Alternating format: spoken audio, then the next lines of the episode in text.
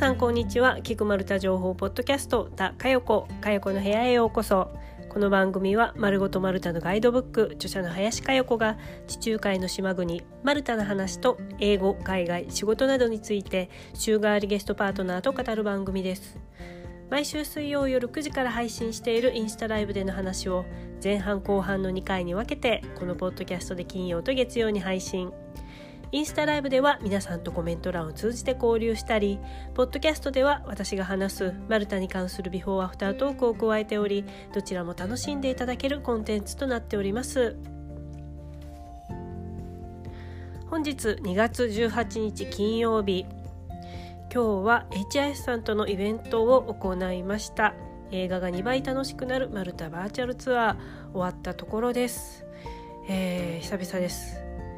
今日は徹夜しました、えー、昨日から今朝昼ぐらいまでぶっ通しで、えー、大きめの仕事が3つ4つかぶっておりましてでしかも今晩は HS さんとのイベントがありその準備もありました、えー、いろいろやっていたら終わらず徹夜し結局あのこのポッドキャスト配信も遅れてしまいました。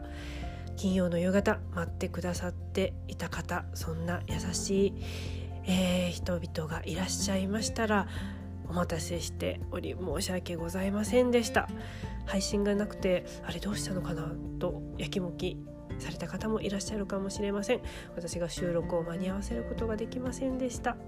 イベント前に収録済ませる予定だったんですけれどもちょっとその時間が取れずこうしてイベント終わりに収録して今配信をしております、えー、金曜中には間に合ってよかったです。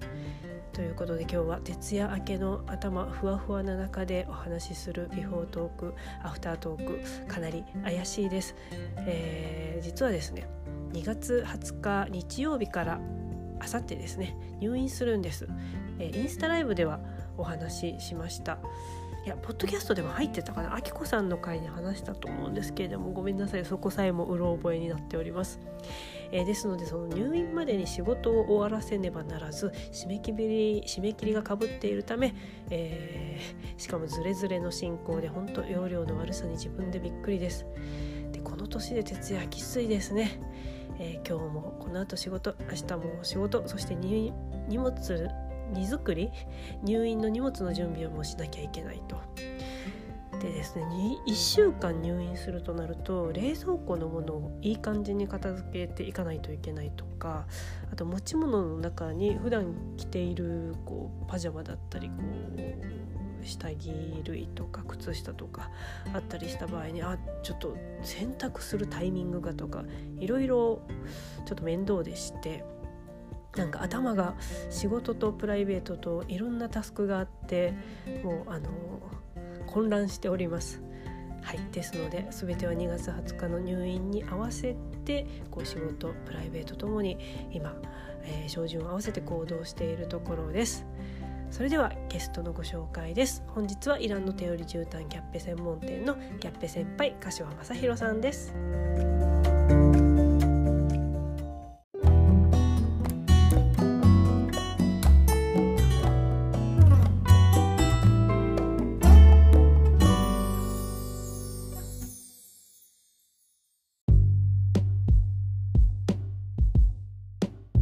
では今日お話しするのはちょっと前回のインスタライブの内容をちょっと一つピックアップしてここからお話ししたいんですが、えー、前回のインスタライブでマサさんがこうみんな自分のプロデューサーだよねっていう風な言葉が出てきたのでちょっとそれをピックアップしてお話ししたいと思います。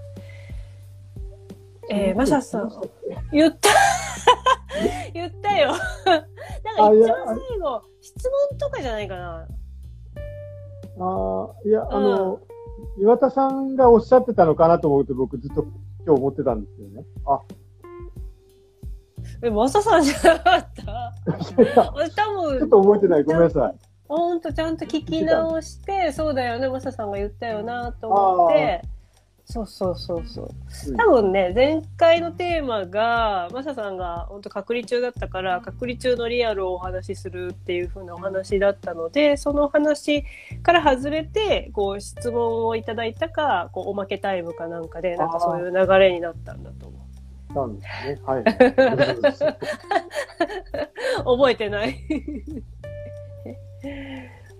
はい。ということで、えっ、と、まあマサさんは YouTube でチャンネルを自分で持たれてて、こう、ネットを使って、まあ、ギャッペを紹介したり、イランの絨毯の歴史だったりとか、なんか自分プロデュースでありながら自分のお店の商品プロデュース、広告っていうのをしてると思うんですけれども、この、なんか自己発信、情報発信で、まあ今み、みんなしてるじゃん。みんなって全員じゃないけど、してる人がもう多い時代になったから、なんかその中で、はいマサさんが心がけていること、もしくはなんか最初に心がけていたことと、なんか途中で変わったでもいいんだけれども、うん何か YouTube やる中でありますか？自分のポリシーみたいなもの。ああ。いや、今日あの、このテーマをかよこさんからいただいたときに、うん。いや、その、どうして今回このたテーマだったのかなっていうのはちょっと気になって、もうそれなんで？あえてあんまり聞かずにんですけど。なるほど。思ってたけど、それも含めてここで聞こうと。そうそうそうそう。もうなんか、いいよいいよそういうので。うん、うん話しとかない方がいいかな。なんか、うちら事前に話したらもうそこでこう、一番いいこと言っちゃってもこう満足しちゃうと。ね そっかそっか。おーなんか、そうだね。なんか前、マサさんが言ってたからっていうこともあるし、まあ自分もやってるのと、まあ自分がさ、自由大学ってとこでこう、情報発信とかの教えることもしてるから、まあ先週で3期は終わったんだけど、はい。あだから、なんだろうな、こう、教える立場、自分もやる立場にいながら、ちょっと他の方の話が聞きたいなと思ったのもある。ああ、なるほど、なるほど。うん。はいそうそうそそうですね。していることっていうのは、あの、とにかくう。うん。自分が恥ずかしい経験をしたことをうん。隠さずに、うん。包み隠さず出すっていうことですかね。ほう。その心は、その心は、もうなぜ、なぜそれをしよう、心がけようって思ったの？あのーまあ、なんでしょう、一般的にペルシャ絨毯と言われるものをね、あの、うん大きなくくりで言うとペルシャ絨毯というものを扱ってるわけなんですけども、うん。その、なんていうのかな。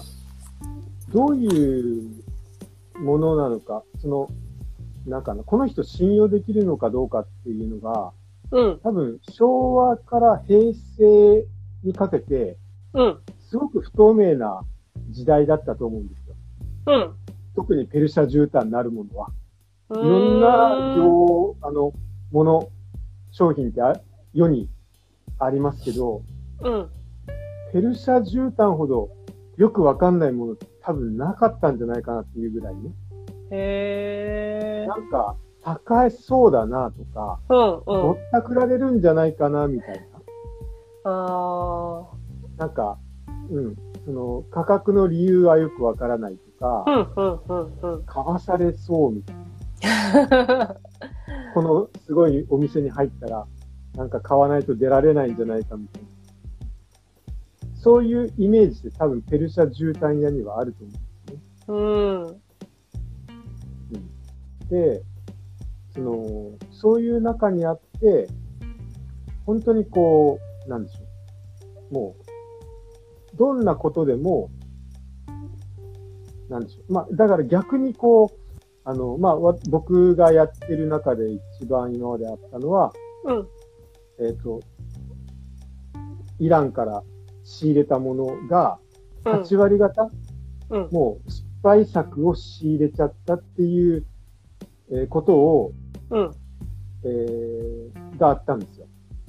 それは、送られてきたものがなんか違ってたとか？違うえっ、とね、その時は、うん僕がイメージしてたこの100点の絨毯がうん。40点ぐらいのものがほとんどだったの。あ100点でイメージ、勝手にイメーうんうんジ写真見て、はいはいはい。めちゃくちゃいいねと思ってたぽやーんっていうのが、うん、実際到着して開封したら、うん。えーっていう感じのものばっかだったんですよ。へー。これは、じゃあ、いけんだろうっていうものばっかだったんですね。うんうん。うん。でも、で、そこで、あの、僕としては二つ取る戦略、あの、取るの道があって、うん。あの、一つは、まあ、多分これ大多数はみんなそうなると思うんですけど、へこんで、うん。まあ、一、二週間へこんで、うん。まあ、なかったかの、なかったことにする。もしくは、なんとか売れるものだけ売る。うん。と、もう一個は、もう、その、こういうことがあったんで皆さん気をつけてねっていう、えー、なんていうのかな。前、こう、前向きにこう生かすみたいな感じ。うん。うん。で、それをしてみたら、あの、自分もなんかすぐ前にこう進むことができて、思いのほか、なんか反響があったというかね。うーん。だからやっぱ失敗って出した方がいいんだなっていう、いいことばっかり言っててもやっぱり、あの、ね、多分信用って積み重なっていかないと思うんですよね。うん、うん。うん、うん。だからその時から特に、あの、自分のミスみたいなものは、もう、そのまま出すようにしますね。うん。それって、今だと、その、アリさんのところから、あの、まあ、アリさんのところがもう僕の倉庫みたいなイメージで、なんか一旦こう、もらって違ってたらまた返品だったりとか、うん。っていうのができる前のこと。なんかもう仕入れたら自分の全部仕入れになるから、返品もできなかったとこでどうしようっていう風なピンチを。アリさんと出会う前の話、ね。おー、なるほどね、うん、なるほどね、はい。抱えた在庫をどうするかってなった時に、ピンチをチャンスに変えてったのね。あえて。そうです。はい。うん。まあ、そこで反響が得られて、あこっちの方がいいんだって分かったから、もう、じゃあ、ちゃんと失敗を出していこう。さらけ出して、その姿見せていこうっていう風な方針になったってことね。うん。まあでも、やっぱりいろんなところで話がされてるように、うん。そのうまくいってる話よりも、うん。あの、ね、うん。失敗談の方がみんな聞きたいじゃないですか。なんかね、それ最近ラジオで聞いたんだけど、なんかこう YouTube でなんか紹介してる動画とか見るときになんでみんな見るかっていうと、失敗したくないから見るって言ってた。うんなんかいい情報を得たいとか、なんか得したいじゃなくって、これを買って失敗しないかなとか、これを買ってなんかダメにならないかなみたいな感じだから、正解を選びたいんじゃなくて失敗を選びたくないから、っていうのになんか今ちょっと通じてるなって思った。うん、そうですね。それもあるんですね。はい、それってさ、まあ、マサさんはそうやって偶然たどり着いたけど、それ動画特有なのかな？なんか SNS とかブログとか他の情報発信だとどうなんだろうね。うーん、いや、ブログとかでもいいんじゃないですか？ただ、そのブログ書いてる人が、うん、あの、ある程度、なんていうかな、ちゃんとこう、うん、だ、誰、誰なのかが分かってないと。ああ。うん。そうね。なんか、何者が発信、どんな人で何者が発信してんのかってやっぱ大事だよね、そこね。そうかもしれないですね。ちょっと僕もブログでそこまでやってないんであれですけど。うん。でも、なんか、あの、怪しい人じゃないっていうのと、うん。ちゃんとなんか正しく発信してくれる、くれてる人なんだなっていう前提があった上で、その失敗がどうのとか、そういうところでだんだんとこう、あ、この人信頼できるなっていうのがちょっとずつ積み上がっていくのかなってなんとなく。うん。うん。えー、なんかマサさんみたいにさ、こう、絨毯とか、まあ自分の商品をこう、YouTube で発信して売るスタイルの人たちって他にもいるの？こう、絨毯屋さん。うん、そうですね。最近はなんかいるみたいですけど、やっぱりやってるそのスタイルが違いますね。あ、そうなんだ。発信している内容とか見せ方とかってこと、うん、そうですね。まあ、大体絨毯屋って普通は、その、えっ、ー、と、展示会とか催事を借りてやったりとか、大きな店を持ってや、その、やってるっていうのが一般的なんですね。う。ん。あんまりその YouTube でこう集客しようとか、そ、そこまでなんか力を入れてやってるとこは少な、まだ少ないんじゃないかなとは思うんです、ね、ああ、メインではなく、まあサブの一個みたいな、ちょっと宣伝ツールとして、ああ、そうだよね。え、そしたらマサさん、本当にさ、すごい先駆者じゃん？絨毯屋の新しい売り方。うん。うん、いや、っていうかもう本当にあの、遅れすぎてるんですけどね。あの、絨毯業界が。あ、業界自体が？うん。あ、そう。遅れすぎてるというか、まあ、普通の日本の中小企業ですよね。はい、あ遅れすぎてる、もしくは発展、まだまだしきれてない、そのまんまの状態からちょっと抜け出してないっていう感じなのかな。うん。多分、まあ、競争がそんなに激しくないので、その、まあ、そこまで頑張らなくていいっていう感じじゃないかなってうんですよね。絨毯屋さんが多分10倍ぐらいあったら、もう必死でみんなインスタグラム、YouTube や、ガンガンやってると思うんですよね。うんうんうん。はい。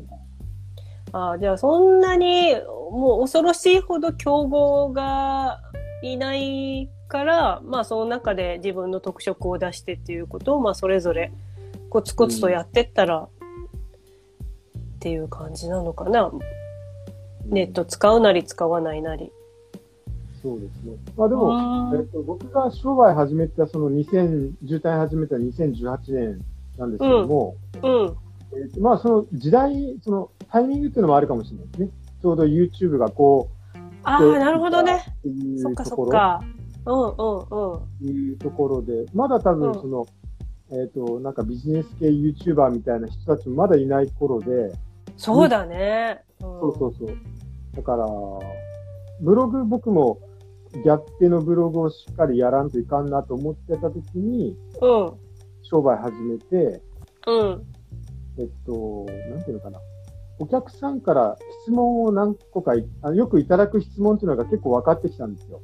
うん。その時僕店持ってなくて、展示会とか、うん、あの、はいはい、知り合いの人に買ってもらうみたいな感じだったんですけど、うんうん。あの、ギャッペの上にルンバって乗るんですか？とかですね。どうやって洗ったらいいんですかみたいなことを聞かれるから、はいはいうん、一応ほら、口で答えるのは簡単じゃないですか。うん、いや、ルンバ大丈夫ですよ。なんか、2センチまでは乗るらしいですよ。って、うん、メーカーのサイトに載ってましたよっていうのは全然簡単なんですけど、うん、でも、それ聞かれたときに、あ、うん、あの、だったらこの動画見てください、ポンって言って、こう、あの、ルンルンバの、ルンバがギャップの上を乗る瞬間とか動画で 見せた方がもう一目瞭然じゃないですか。ああ、そうね。説得力あるよね。うん。うん。だから YouTube、その Q&A のよくある、Q うん、フリークエント Q に対する A を僕は動画で、うん、えー、説明しようと思って YouTube を始めたんですね。なるほど、そこがきっかけなのね。そうそうそうそう。だから全然なんか、あの、売るとか、うんぬんかんぬんはもう、あの、結構最近の話で。あ、そうなんだ。そうそうそう。へえ。じゃあ今さ、そのビジネス系 YouTuber がまだ全然出る前って言ってたやんか。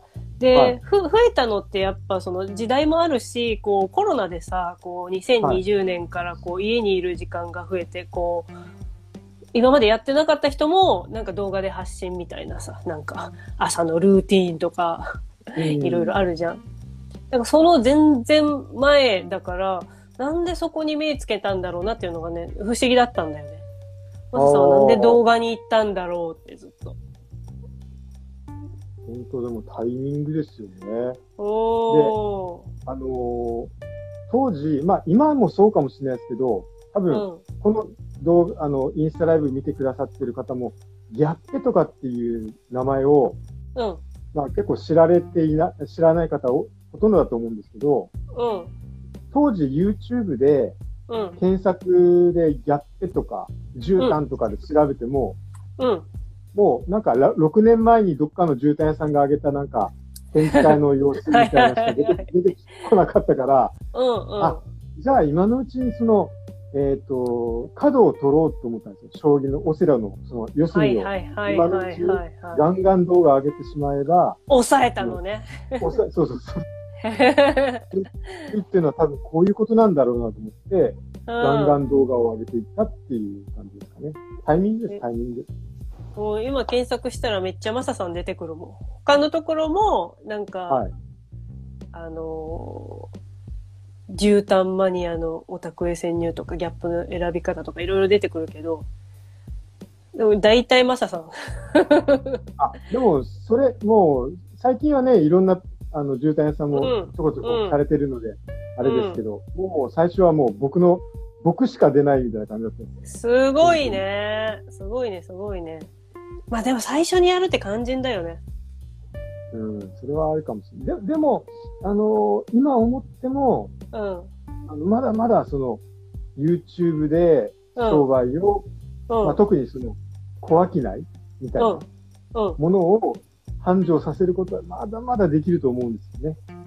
へえ、例えば、うん、なんでしょうね。うん、えー、と、例えば、なんだろうな。えー、っとね、布団屋さんとか、うん。ちょっと単価の高いものであれば、うん。うん。その、なんか、YouTube にコミットしてやられているところって結構少ないんですよね。へー。うん、だからその、えっ、ー、と、家具屋さんが机とか、大塚家具さんが机とかなんとかみたいなものはああるんですよ。そのいろんなチェアとか。うん。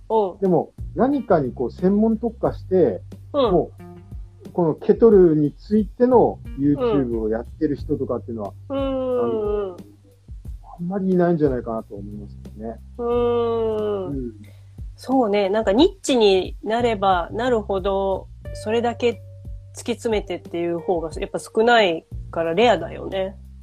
そうですね。うん。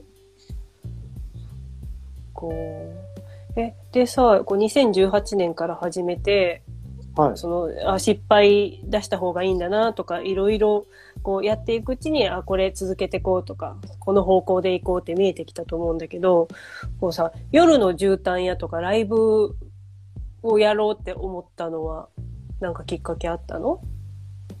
ああ、ライブ。それも多分やってる絨毯屋さんいいないんじゃない？まあ、インスタライブをやられてるところはああります、ね、インスタライブね。うんうん。YouTube でライブしてるところは多分僕しかないな。うん。ですけど、うーんとね、何でしたっけ？忘れましたね。もうな。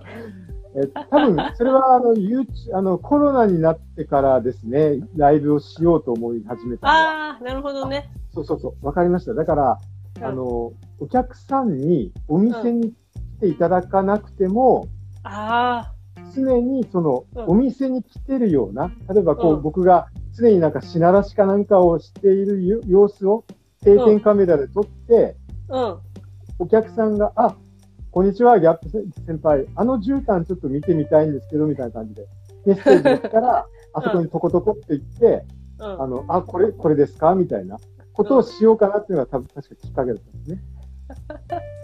マラさんってアイディアマンだよね、本当に。面白いこと思いつくよね。面白くないですか？ね、そういうのが。それやってみようって思って本当にやっちゃうところが、やっちゃうね、それからきっかけでやっちゃうところがね、さすがだよね。そっか。なるほどね。いや、なんかさ、YouTube って、こう、カメラ、カメラに対して、誰もいないところで一人で話さないといけないじゃない？はい。で、こういうさ、相手が顔見えててとか、あと、顔見えてないけど、あの、来てくれてる方たちがいてみたいな、人を感じてやるのとまた全然違うじゃん。全然違いますね。ね私も、なんか、あの、講義のこう PR 動画撮るときにこうカメラに向かって喋るとかやったことあるんだけど、私はね、こう人がいないとなんかね、テンション上がらないというか、なんかこう、誰に向かって喋ってんだろうみたいな感じで、ちょっと苦手だなって思った。誰でも多分そうだと思います。ほとんど。あ、本当？マサさんも、うん、そうそう、そうです、そうです。だから。マサさんすごいなって思っていつも見てる。いやいや、もう、今でもやっぱり、誰もいないのにちょっと緊張しますし、あ、そう。あの、この20秒の、うん、こう、なんか一節を読むだけでもなんか5テイクぐらいして、もう4テイク目でもう言い間違えたとき、あーとかって、えー、みたいな、こう、もう常にそうですね。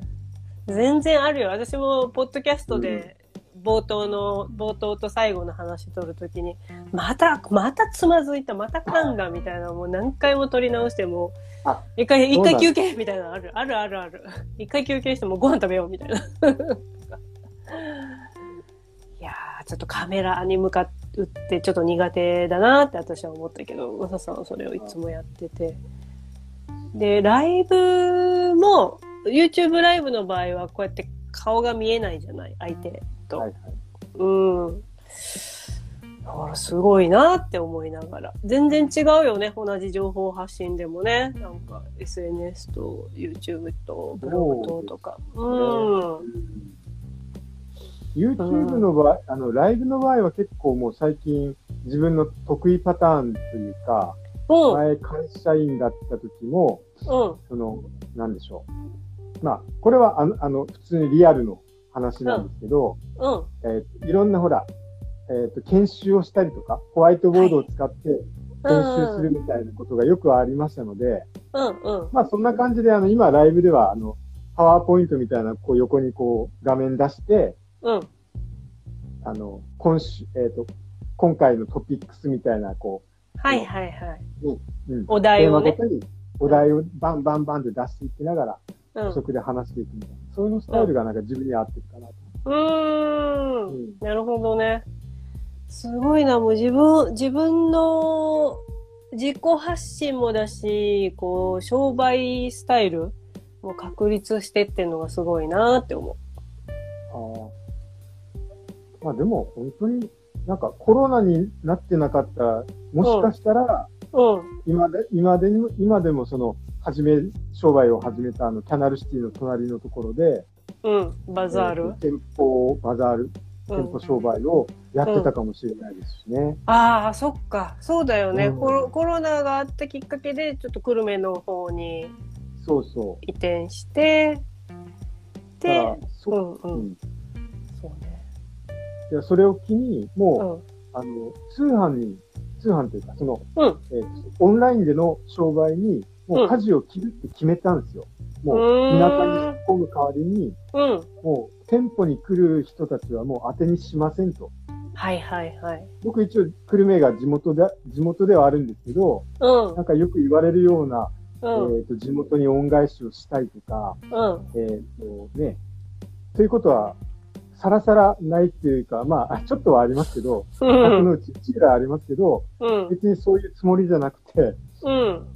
うん、あのー、はい。もう別になんか、近くの人たちは、うん。別に、あの、あの、近い、来られたい方は別に来てもいいですけど、うん、基本的にはオンラインでの商売が軸ですよっていうのは、うん、あの、もう、そこは結構明確に伝えるようにしましたね。うーん。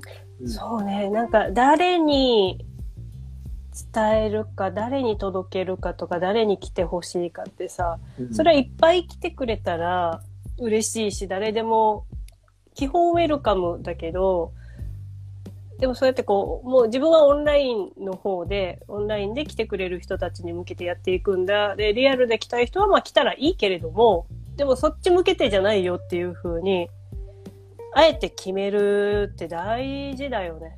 なんか誰に向けてって。そうですね。だから最初はもうそこまで、それも、あの、最初から考えてたわけじゃなくて、うん。あの、久留米に移転してから、うん。一応あの、なんかブラックボードみたいなのを立てる予定だったんです、最初はね。ブラックボード？何それ？あ、あの、なんかな、縦看板みたいな。ああ、はいはいはい。うん。あの、道のちょっと目立つところに。うん。でも、よく考えたら、うん。こんな田舎の、ちょっともう入ったところにそんな縦看板立てても、もう近所の人がね、年に何組か来るかもしれないけど、うん。っていうので、最初もう、あえて出さなかったんですよ。1週間から2週間。うん。そしたらたまたま、うん、そのネット、Google マ、えっ、ー、と、Google マイビジネスとか、ネットを見て、うん、来てくださる方がポツポツ、あの、来られたんで、すごいね。あ、もうじゃあ、看板だ出すのやめよってしたんです。看板出さなくても、ネットで検索して、そうマップだったりとか、そうネットの情報で、あ、ここだって来たんだね。すごいね。あの、っていうか、あえて、もう、そうすることによって、うん、あのー、まあちょっと変な言い方になるかもしれないですけど、うん、通りがかりで、なんか、あ、なんか絨毯屋さんがあるから見ようみたいな人たちは一切来なくなってるんですね。ああ、うん、なんか絨毯屋さんあるから入ってみる？みたいな。入る気なかったけど、うん、みたいな人ってさ、よっぽどのことがない限り買わないよね。もう買うか買わない。ねね。うん。そっかそっか。僕は、あのー、こっちに来てから何が一番大事かっていう、自分、自分の昼寝の時間が一番、昼寝の時間を確保することが一番大事で。だから今完全、あの、事前予約制みたいにして、うん。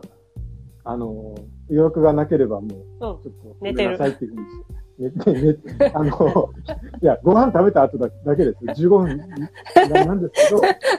来ないやでずっと寝てるんではなく、ご飯食べた後の、ちょっと、そうそう。 nap ね。でも、その、ネットで検索もしきれない人とかに、もう、うんまあもう、だから、だからそそういう意味でのこう切り分けを知ったわけなんですね。ああ、うん。あの、YouTube 見てくださった方が、僕が話している内容に共感してくださる方に来てほしいっていうところを、それも動画で話してるので、おそう。だから、ある程度も、えっと、ご来店されるときとか、うん、あの、LINE でこう、遠方の方でメッセージくださる方っていうのは、いつも動画見てます。うんうんうん。っていう感じの人がもう多いですね。なるほど、そっか。看板を出してな、今も出してないことによって、たどり着く方法としてはもう本当に、ギャッペチャンネル、YouTube チャンネルを見た、ね、はい。か、で、そこで共感して、あ、それ、それでも自分の意思で検索して、ここにあるんだ、で、予約していこうっていう熱意とか、ちゃんと行動に移せる人じゃないと来ないってことだよね。そう。もう、それ以外はもういいですっていうふうに僕は見切りをつけたわけですね。おお、マサさん、すごいそれ。思い切ったね。そう。大事だけど、なかなかさ、やれることじゃなくない？こう、商売やってたら。これで切ったら来なくなったらどうしようとかさ、そういうのなかったの？心配。いや、もうだって僕、博多にいた時は、あまりにも、うん、博多ですよ。博多のあの、すごい人通りが。キャナルシティのね、ど真ん前。そうそうあの、シェアオフィスのですね、会員がもう店の前ガンガン通っていくのに、うん、誰も寄っていかないんですよ、店に。だからもう僕、あの、チャイ、チャイグラスを持って、近くのその オフィスビルにこう、うん、あの、チャイ、チャイ無料で飲めますとか、チラシを持ってですね、チャイ、うん、チャイサービスとかってしに行ってたんですよ、最初。うん。でも、あの、なんか、そういうことじゃないなと思って。あ、なんかでも面白いね、こう、あれじゃん、なんか押してダメなら引いてみなみたいな感じでさ。そうそうそうこっちから、こう、なんかね、来て来てってやってる時ほど来てくれなくって、いやもうなんかそういうのいいやってバシンと切って、もう自分はこっちってやってたら、なんか向こうから来るってさ、こう、プッシュ型からプル型になったっていうことじゃん？そういうことです、そういうことです。いやー、面白いね。うん。そうで、そこにこう踏み込もう、あの、そこにこう舵を切ろうということを、うん、えー、決めたっていうのは、うん、あの、まあ、YouTube を始めても、えー、久留米に移転するまで、まあ、1、2年経ってたんですね。2年ぐらい経ってたんです。うん、で、えっと、何が言いたいかっていうと、あの、今回のそのトピックスの、えっと、一つなんですけど、うん、さっきの恥ずかしいことをあえて表に出すっていうのと、もう一個は、うん、あの、だから立場を明確にするっていうことなんですね。立場を明確、私は今日すごいメモを取ってるよ。ああ、ありがとう。いや、今日のインスタライブはなんか、お客さんのためでもあるけど、私のためでもあるからね。立場を明確に。うん。そう何々だから、あの、絨毯、えっ、ー、とですね、ななんていうのかな。うん、まあ、ラーメンでも、まあ、なんかな。あ、ラーメンだよね。ごめんなさい。絨毯でいいや。絨毯でも一応、僕が、あの、好きなのは、遊牧民の素朴な、うん、こう、ボワーンとしたのが好きなんですよ。わかる、見てたら。うん。例えば、その、なんでしょうね。こう、メジャーな市場というのは、うん、えっ、と、めちゃくちゃこうなんか折りが細かくて、うん、なんか管理がされていて、結構高価なんですね。うん、そこがなんか日本のもう市場の8割ぐらいガーンってこう取ってる、うん、あの、まあ、有名なこうブランドがあるんですけども、うん、僕はだからそのブランドは、あの、扱いませんよっていう立場を取ってるんですね。うん、で、それを、あの、うちの店は、あの、こういう、僕はこういう理由でそ、そのブランドが好きではないので扱いませんっていうのを、一応、うん、あの、立場を明確にして発信するようになってから、うん、えっと、なんていうのかな。それに共感してくださる方々が、ちょこちょここう、うん、コメントしてくれたりとか、あ、なんか私もなんか心のどこかで思ってたんだけど、なんか、それを、いざ、なんか言語化してくれたのね、はいはいはい、みたいな感じで言ってくださる方が増えて、うん、ちょっとずつ増えてきてですね。うん。うん、ああ、意外と、あの、あの、ちょこちょこはいらっしゃるんだなっていうのが分かって、うん。そ、そう、それからまあ自分が、まあ、もともとやっぱ思ってたこと、自分が、うん、自分の好みとか思考みたいなものは、しっかり、こう、情報発信においては出すようにするっていうのが大事なんだなっていうのは、そこで分かった。うん。うん、うん。そうよね。なんか、ペルシャ絨毯って一括りにしたらさ、ペルシャ絨毯屋です。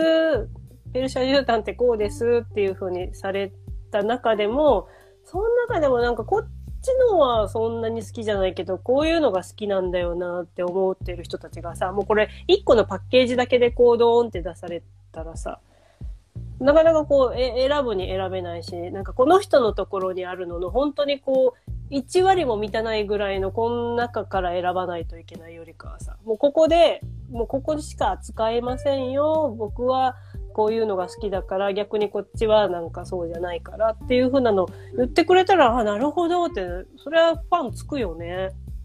安心だよね。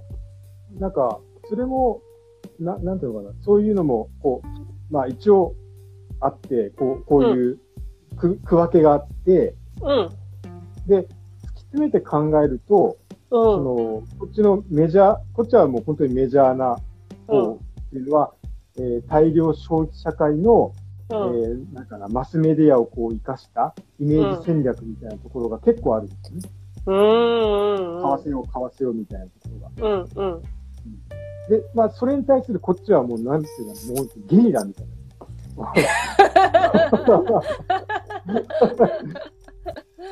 うんうん。そうそうだからそういう、なんていうのかな、あの、えっ、ー、と、量はたくさんはないけども、あのー、手間暇かけて作ったものを、うん、えー、長く、えー、愛おしむみたいな、うん、そういう価値観の方々も、こう、結構気にしてくださるようになってから、うん、うん、あ、やっぱこここういう情報の届き方でよかったんだなっていうのは思いましたね。えー、すごいね。マサさん、どんどんこう、合ってる方が、正解にいってるというより、正解を自分で作ってってるって感じ。いいね、なんかね。うん。やなんかね情報発信のその講座で教えてて、はい、あのフォロワーを増やすんじゃなくって数多くなくていいから良質なファンを作りなさいっていうふうに教えてて、うん、なんか100人フォロワーいてもその中でなんかただなんていうの何のリアクションもないもしくはその自分がいいね欲しいからいいねしてくるような人じゃなく本当に心から楽しんでくれるとかなんか行動に起こしてくれるとか、うん、そういう人が一人でもいる方が絶対いいから100人のフォロワーより1人のファン。で、うん、質の良いファンを作れるような情報を発信しなさいって、うん、言ってるのとなんかああマサさんはまさにこう良質なファンをね獲得できているんだなって思った。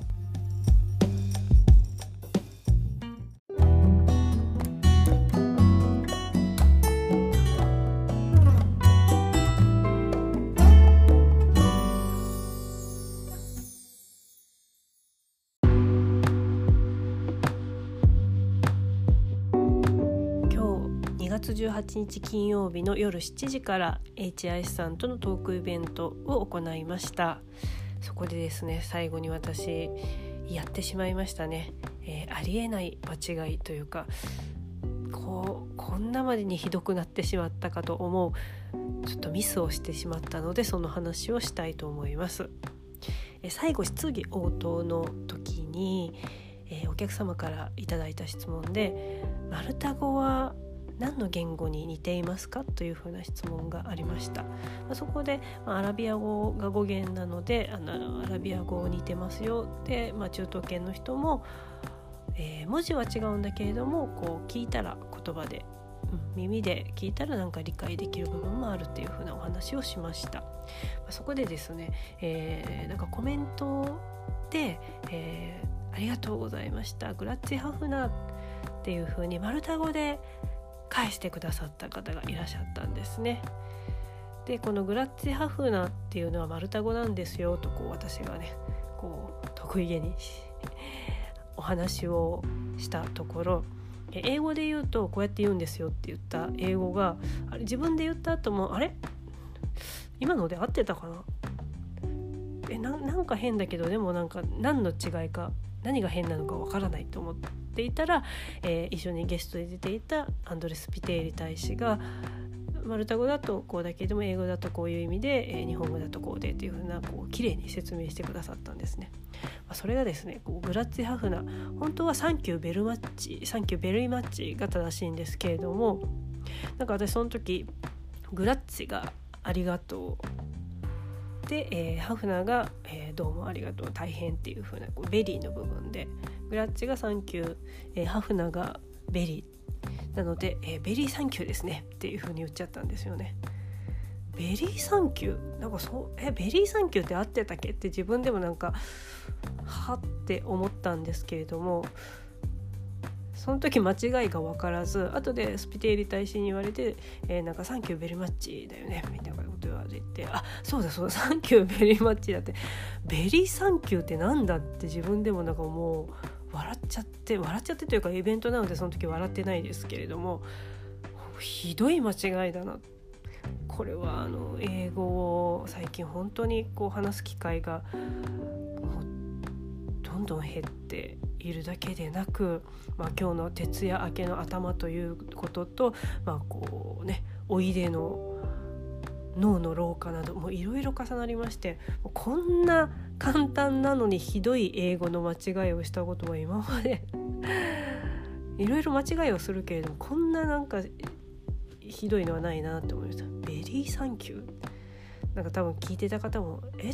え？っ?」て多分思われたと思うんですけど本当ごめんなさいなんかひどい間違いをしました、 Grazzi ħafna の説明自体はちゃんとできたんですけれども very thank you はないなっていうふうにもうすごい反省しましたね。一人反省会です本当。でまあ英語をもっと勉強しなきゃいけない中、えー、私は新たにマルタ語を学びます。4月の13日水曜夜から3ヶ月間東京外国語大学オープンアカデミーのオンライン講座でマルタ語初級編のクラスが始まります。これ季節ごとに、えー、初級編だったり中級編だったりいろいろあってでマルタ語以外もすっごいいろんな言語やってるんですよ。なのであの語学好きな方一度ご覧になるといいですよ、えー、コロナ禍なのでオンラインでやってますのでで一般の方も参加できるのでね、なんか直接学びに行くオープンアカデミーもきっとなんかちょっと大学生気分もね味わえて楽しいかなっていうふうに思ってたんですけれどもやっぱり気軽にいつでもオンラインでってなると日本全国そして海外からも学べるということで便利ですよね。まあ、マルタ語もいつかしっかりとやらなきゃと向き合わなきゃとずっと思ってたんですけれども、まあ、ここでしっかりとちょっとやっておこうかなとこの春から、えー、始めることにしました。マルタ語読めるようにはなったんですけれども自分が言いたいことはやっぱ話せないんですよね。で今日もイベントの中で、えー、スピテーリ大使がマルタ語がどんな感じか皆さんちょっとして皆さんに知っていただきたいのでちょっと試しに軽く喋ってみますねっていう風に喋ってくださったんです。ですがその後誰も訳せないよねってで英語は今日はあの HIS のイベントの担当者さんがあのものすごく語学堪能な方いらっしゃるので、まあ、その方がこうスムーズな通訳をしてくださったので問題ないんですけれどもマルタ語となると、ね、通訳できる方いないからあちょっといつかはマルタ語をね話せるようになってマルタ語の通訳で、えー、もっと情報を深く広くお話しできるようになるといいなというふうな、え目標が一つあります、まあ、3ヶ月しかもまだ初級編なのでここからちょっとコツコツとやっていってマルタ語、えー、少しは使えるようになって現地の方とマルタに行った時に英語だけではなくマルタ語でも話せるようになりたいなというふうに思っております。さて次回のポッドキャスト配信は来週月曜2月21日です。イランの手織り絨毯ギャップ専門店のギャップ先輩柏正弘さんとトーク後半お楽しみに。この番組はインスタライブで水曜、ポッドキャストで金曜、月曜に配信。インスタライブのお知らせや皆さんからエピソードを募集するアンケートをインスタのストーリーで行っています。アカウントは、アットマーク、マルタジャーナル360。ぜひフォローしてください。